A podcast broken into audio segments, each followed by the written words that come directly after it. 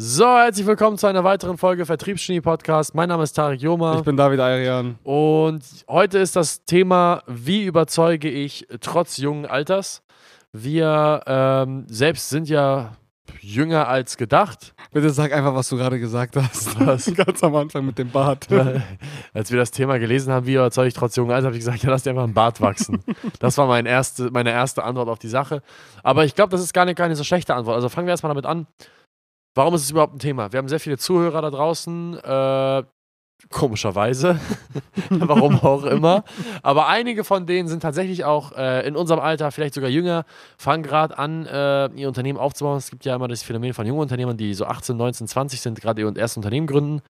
Und ähm, die haben von sich aus manchmal das Gefühl, berechtigterweise oder unberechtigterweise, dass sie ihre Produkte und Dienstleistungen nicht an den Mann bringen können, ähm, weil sie jung sind oder jung aussehen und äh, ein älteres Publikum oder beziehungsweise ein Geschäftsführer, der Mitte 50 ist, äh, nicht etwas kaufen würde von einer jungen Person. Ähm, ich muss dazu sagen, also bevor wir überhaupt anfangen, damit richtige Tipps zu geben, wie man das überwinden kann, ist äh, 99% von dem, was man sich vorstellt, ist eigentlich im Kopf. Also da, damit muss man, damit, damit mal ganz angefangen. Wir hatten sogar Kunden, die haben wir extra äh, weiterhin jung aussehen lassen. Oh, wie, wie, kann man, wohl falsch, falsch ausgesagt, aber ich habe ich hab, ich hab den Kunden gesagt, dass sie absichtlich auf, ihre, auf ihr junges Alter anspielen sollen, um sich eine als Art äh, Wunderkind äh, zu framen und das hat auch super geklappt. Also das muss ich vorab sagen, egal was man jetzt denkt oder egal welche Tipps wir gleich geben, 99% von dem, was, was einen abhält davon, seine Dienstleister zu verkaufen, sind eigentlich die, Kopf, die Sachen, die man im Kopf hat, also die, die, die, die mentalen Blockaden. Es hängt eigentlich fast alles nur daran, was du selber empfindest, weil das fängt bei dir an ähm, und kommt bei deinem Kunden oder bei deinem potenziellen Kunden am Ende des Tages an. Wenn du selber denkst, dass du zu jung bist, dann bist du tatsächlich zu jung. So, und das, was du gerade gesagt hast, Tarek, das ist ja im Prinzip einfach eine Umpositionierung im Gehirn, dass man anfängt, sich selber ja, nicht mehr das Ganze als Schwäche, sondern als Stärke zu sehen und als Stärke auszuspielen. Ja. Vor allem, ich meine, am Ende des Tages muss man sich das ja so vorstellen. Wenn man eine Dienstleistung anbietet wie Content Marketing, Social Media Branding, äh, Online Marketing auf den verschiedensten Kanälen, sei es LinkedIn, Google, Facebook, äh, Native Werbung, was auch immer. Also, wenn man irgendwas mit den Online-Medien zu tun hat, dann ist es ja tatsächlich eine Stärke, jung zu sein. Und man darf es ja nicht vergessen, wir sind, es gibt diesen einen Begriff Digital Natives, ja, wir sind, wir, es ist unser natürliches Umfeld, wir kommen mit den digitalen Medien und mit PCs deutlich besser klar, weil wir seitdem wir klein sind, seitdem wir denken können, irgendwas mit irgendwelchen Elektroniken zu tun haben. Während unsere Eltern noch lange brauchen, um einen Screenshot zu machen, ähm, keine Ahnung, das, das zu versenden oder das in eine E-Mail zu packen als Anhang und äh, auf dem Handy jetzt meinetwegen und das zu versenden, ist das für uns ziemlich natürlich. Für uns braucht das keiner zeigen, weil wir irgendwie die Handgriffe von Natur aus machen. Wir können uns schon irgendwie da reinfuchsen und äh, lange Rede, kurzer Sinn, genau aus diesem selben Grund sollte man eigentlich sein Alter als Stärke sehen, äh, wenn man eine Dienstleistung anbietet, die, modern, die in den modernen Medien stattfindet, dass man, dass man eigentlich darauf, da, darauf, darauf äh, Wert legen sollte und sagen sollte, hey, ich bin einer von, Digi von den Digital Natives. Das ist eher ein Verkaufsargument. Äh, ich kenne mich mit den sozialen Medien aus. Ich bin die Zielgruppe, für die die sozialen Medien gebaut wird. Das heißt, mein Gehirn versteht die sozialen Medien besser denn jedes andere Gehirn. Und dementsprechend äh, ist man halt der, der, der, der beste Ansprechpartner dafür, wenn es um solche Dienstleistungen geht.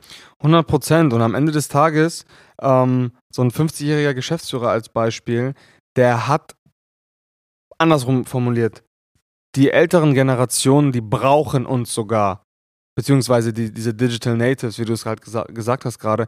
Es ist nicht nur so, dass es ein nice to have wäre von einem jüngeren äh, Unternehmer, sage ich jetzt mal, geschult oder trainiert oder was auch immer zu werden, sondern es ist sogar meiner Meinung nach mittlerweile ein Muss, weil die älteren Generationen haben gar keine Chance, genauso gut in den Themen zu sein wie wir. Es gibt nur ganz, ganz, ganz wenig Ausnahmen, wo wirklich auch schon eingesessenere Unternehmer, sage ich jetzt mal, die ein bisschen älter sind, ähm, sich ansatzweise so gut mit der Materie auskennen. Meistens ist es ja immer so, dass die, die schon so ein bisschen älter in diesem Online-Marketing-Game sind, machen ja meistens PR und so ein Kram, ne? Also so, keine Ahnung, irgendwelche Artikel und äh, Pressearbeit und so weiter und so fort. Die kennen diese Form der, äh, dieses Marketings gar nicht und wie du es gesagt hast, Tarek, wir sind damit aufgewachsen. Die, die, Generation mittlerweile sogar, die jetzt noch weit unter uns sind, so ab 2000, ich, die, die, die werden gefühlt mit einem Handy in der Hand geboren und mit einem Facebook-Profil. Ja. So, das darf man nicht vergessen. Die sind noch länger und noch fitter. Und ich merke sogar auch mittlerweile, okay, wir sind jetzt Mitte 20, ähm, es gibt deutlich, deutlich krassere Nerds mittlerweile als, äh, als in unserer Generation. Muss man ganz ehrlich so sagen, die jetzt so ein bisschen jünger anwachsen. Definitiv. Unabhängig davon, ob es jetzt eine Stärke ist, kann man trotzdem dafür sorgen, dass einen die äh, eine ältere Kundschaft, die, sag ich mal, eher traditionell äh, geprägt ist, als sehr kompetent wahrnimmt. Wir hatten tatsächlich nie Probleme damit, dass uns Leute als extrem jung eingeschätzt haben. Liegt an unserem Aussehen, liegt an unserem Auftreten, liegt an unserer Art, wie wir uns artikulieren. Und ich denke, da können wir einiges weitergeben, wie man das äh, ändern kann. Natürlich kann ich nichts dafür, wenn deine Genetik, sag ich mal, das nicht hergibt, dass dir ähm, äh, Brustbehaarung, nicht Brustbehaarung, äh, Gesichtsbehaarung nicht wächst. Ja, die Brustbehaarung, gut, die, die wird kein Unternehmer sehen im besten Fall. Das heißt, dass dir, wenn die Gesichtsbehaarung fehlt, kann ich dir da nicht helfen. Und ich habe auch keine Tipps dafür, was passiert, wie, wie, wie, wie, man, wie man mehr Gesichtsbehaarung bekommt. Ähm, das Einzige, was ich dazu sagen kann, ist, man kann dafür sorgen, dass man durch allein sein Auftreten einfach ernster genommen wird. Äh, ein Buch, was wir immer wieder empfehlen, ist 48 Gesetze der Macht. Das ist wie so, ein, wie so, eine, wie so eine, ja, doof gesagt, jetzt wie so eine heilige Schrift für, unter, für, für, für Macht und Unternehmertum. Ähm, da gibt es sehr, sehr viele Dinge, die man, die, man, die man einbauen kann in seine Verhaltensweisen. Im Allgemeinen geht es darum, sich mit einer Art äh, Eleganz äh, fortzubewegen und aufzutreten, sodass man halt charismatisch auf Menschen wirkt. Charisma äh, ist ein sehr komplexes Thema, aber es gibt einige Elemente, die kann man definitiv befolgen. Zum Beispiel, ähm, fäng, es fängt schon bei der ersten Interaktion an. Es gibt nichts, sag ich mal, ähm, nichts, was mehr Eindruck schindet als ein fester Händedruck und Augenkontakt. Ja. Da, da fängt es schon an. Also allein diese Kleinigkeit. Ich meine, wenn man in einen Raum kommt oder, oder die Initiative zu ergreifen, wenn Leute schon in einem Raum sitzen, dahin zu gehen, sich vorzustellen, ähm, äh, die Hand, äh, einen festen Händedruck zu haben, in die Augen zu schauen und, und dabei vielleicht ein nettes Lächeln aufzusetzen, das ist auch nicht einfach für die meisten Leute. Die meisten, leider auch Männer, äh, haben, einen, haben einen Händedruck, der, der, der gleicht äh, deinem Hund Kenzo, wenn du seine Pfote in die Hand nimmst. und ähm, was dazu kommt, also ich kann es auch nur empfehlen, auch jedem einzelnen Mann, wenn, wenn ihr auch vor allem euch einer Frau vorstellt, gibt keine Patscherchen, Patscherchen Händ, Händ, also Händedruck, sondern greift genauso hart zu, wie ihr auch bei einem Mann zugreifen würdet. Also ich mache das, ich, ich, ich unterscheide das zwischen Mann und Frau, unterscheide ich nicht groß. Außer die Frau gibt mir halt ihre Hand mit ihren Fingerspitzen. Das ist dann auch wieder lächerlich, aber ähm, ein fester Händedruck, ein Lächeln, ähm, souveränes Auftreten, gerade Schultern, gerade stehen, gerade sitzen vor allem auch. Ja, also, die Basics halt. Es sind die Grundlagen der Grundlagen, die aber, einem kein, die, die aber so selbstverständlich sind, dass die heutzutage gar nicht mehr beigebracht werden, dass man das einfach nicht mehr macht. Ja, und eine Sache, die, denke ich, auch extrem dazu beiträgt, dass, es dass man ernster genommen wird, beziehungsweise eben keine Probleme hat wegen seinem Alter, ist auch häufig, du hast es gerade so ein bisschen angeschnitten, dass man mutig und optimistisch an die ganzen Sachen rangeht. So, man muss nicht denken, dass man, weil man jetzt ein bisschen jünger ist, Projekte weniger gut äh, umsetzen kann, als wenn man schon jahrelang Erfahrung darin hat, sondern ein bisschen Optimismus schadet nie. Geht mutig an die Sachen ran, ist übrigens auch ein Gesetz der Macht. Wenn du irgendwas machst, geh mutig an die Sache ran. Ähm, ja. Eine gewisse Grundarroganz ist auch wichtig. Also, man hat manchmal als jüngerer Mensch das Gefühl, dass man sich vor anderen Leuten beweisen muss. Und vertraut mir, wenn ihr das Gefühl habt, dass ihr euch beweisen müsst oder ihr in irgendeiner Situation denkt, ihr müsstet jetzt irgendeine Information über euch preisgeben, damit die, damit die Leute euch ernster nehmen, dann bewirkt ihr eigentlich eher das Gegenteil. Ähm, Personen, die ernst genommen werden, sind meistens Personen, die nicht kommunizieren müssen, dass sie ernst genommen werden müssen. Ja, genau, dieses Sondern sie gehen einfach ne? davon aus. Ja, das ist dieses, dieses aufgesetzte, dieses aufgesetzte Selbstvertrauen kommt bei so einem erfahrenen Wolf, glaube ich, nicht gut an, weil der durchschaut das relativ schnell. Ja. Der kann unterscheiden, was wahre innere Stärke ist und was aufgesetzte Stärke ist. Deswegen einfach, also ich würde mir einfach gar keinen Kopf darum machen, wer mich jetzt wie wahrnimmt, sondern ich würde einfach von innen heraus versuchen, einfach auf das zu vertrauen, was ich sowieso gut kann und fertig. Ja, auf gar keinen Fall, das ist große Fehler, die viele machen, auf gar keinen Fall anfangen zu erzählen davon, was man schon alles gemacht hat und wie kompetent man in manchen Bereichen ist und ja. wie toll die Erfahrungen sind, die manche äh, Kunden mit einem gemacht haben. Äh, das ist eine Sache, die sollte man für sich behalten, bis tatsächlich danach gefragt wird. Und wenn man, ist auch wichtig, wenn man nach dem Ding gefragt wird, über die man gerne erzählt, kontrolliere dich selbst und erzähle nicht zu viel. Das ist auch super wichtig, weil manche Leute, wenn sie einmal eine kleine Frage in die Richtung bekommen, Mhm. fangen sie erstmal an zu erzählen, denken sie das Epizentrum der Aufmerksamkeit und dann ruinieren sie den Moment. Es ist tatsächlich das Motto, was, was man dabei verfolgen muss, so viel wie nötig, so wenig wie möglich. Das heißt, so viel wie nötig Informationen preisgeben, dass man nicht frech wirkt, weil man zu wenig preisge preisgegeben hat, aber gleichzeitig auch so wenig wie möglich Informationen preiszugeben, sodass die Leute tatsächlich nach mehr fordern. Ja. Das ist die Strategie dahinter, wenn Leute anfangen, Fragen über dich zu stellen. Ist ja, ist ja wie ein Verkaufsgespräch am Ende des Tages. Eigentlich ist es am allerbesten, wenn du es schaffst, diese, diesen schmalen Grad einzuhalten. Halt weniger ist in dem Fall halt tatsächlich äh, manchmal mehr, ähm, dass die Leute dann eher dann mit Fragen auf dich zukommen und du gar nicht dich so krass in Anführungsstrichen freust oder euphorisierst, dass du jetzt gerade deine Lebensgeschichte erzählen kannst, sondern Ja. versuch einfach den Spieß so ein bisschen umzudrehen und ja, ein guter Zuhörer zu sein und dann zu sprechen, wenn es auch angebracht ist. Ja. Im, Im Allgemeinen äh, kann ich nur empfehlen, tatsächlich weniger zu sprechen, als man, als man, als man meint, sprechen zu wollen. Ja. Äh, einfach mal die Schnauze halten, das hilft extrem.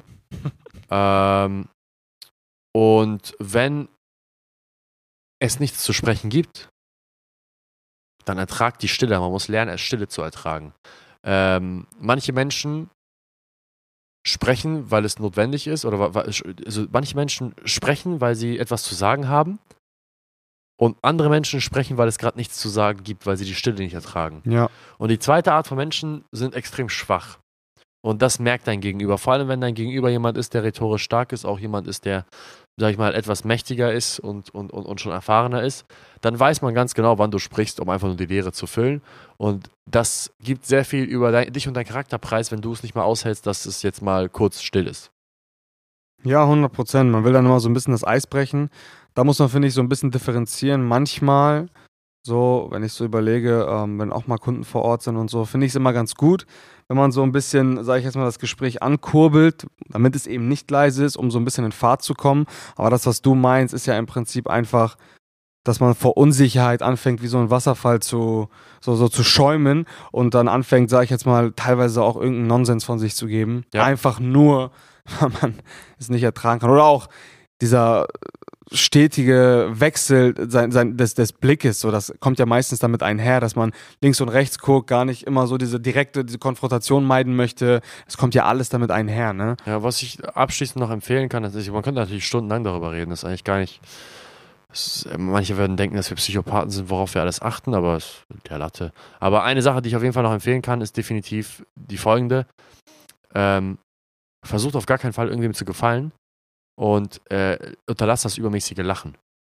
Über, übermäßiges Gekicher, übermäßiges Gelache, äh, das ist auch ein extremes Zeichen von Schwäche. Das heißt, wenn man übermäßig über etwas lacht, obwohl der Witz gar nicht so lustig war, signalisiert man dem anderen gegenüber, hey, ich versuche dir auf Ach und Krach sympathisch zu sein, indem ich dir dein, mein, mein, mein Gelächter als Beifall gebe. Es ist eine andere Form von Applaus. Ja. Ein Lachen, also wenn jemand was Lustiges sagt und man lächelt und man lacht, okay, cool. Wenn jemand aber etwas sagt, was lustig sein soll, ihr aber nicht lustig findet, ihr dann aber lacht, weil ihr einfach nur lachen wollt, damit er sich gut fühlt, Mhm. dann ordnet ihr euch dieser Person unter und automatisch seid ihr in einer Scheißposition. Und das sind genau die Mo- Momente, wo man eigentlich dafür sorgen kann, dass die Person einen wahrnimmt als äh, gleichrangig oder sogar ranghöher. Weil wenn jemand zum Beispiel versucht, einen Witz zu machen, den ich nicht lustig finde, dann lache ich nicht, dann gucke ich die Person einfach stumpf an. Es kann sein, dass die Leute drumherum halt dieses, dieses, dieses aufgesetzte Lachen versuchen. Aber dadurch, dass ich dann der Einzige bin, der das, der da nicht gelacht hat, obwohl es tatsächlich nicht lustig war, ähm, re- signalisiere ich der Person sowas wie, hey, wenn du mich zum Lachen bringen willst, dann musst du, dann musst du schon tatsächlich lustig sein. Also Mhm. da- da- das reicht nicht aus, dass ich, du mich zum Lachen bringst, nur weil ich dir etwas schuldig bin oder weil du, weil du hier der Gast bist oder so. Du, du, du solltest schon wenigstens lustig sein, wenn du, wenn du versuchst, einen Witz zu machen. Ja, manchmal, also ich glaube, man kann zusammenfassen unter dem, unter dem Aspekt, dass man manchmal einfach seinen ersten Impuls, weil manchmal hat man das halt, dass man einfach lachen will, einfach der Situation geschuldet oder keine Ahnung, irgendwas sagen möchte, was auch immer. Ich glaube, zusammengefasst kann man sagen, manchmal muss man einfach den ersten Impuls kurz unterdrücken, kurz Ja, bedachter sein. und ja, dadurch einfach mehr Bedachtheit, mehr keine Ahnung, Reife vielleicht äh, ausstrahlen. Ja. Ja, haben wir jetzt doch mehr geredet, als wir gedacht haben, ne? Wir, könnten, wir könnten jetzt auch natürlich noch weitere, weitere 20 Minuten darüber sprechen, weil es gibt so viele Dinge, so viele Elemente, die man, die man äh, nutzen kann. Aber ich denke, das sind so grundlegende Tipps und sonst würde es auch die Aufmerksamkeit über, über, über, überspannen.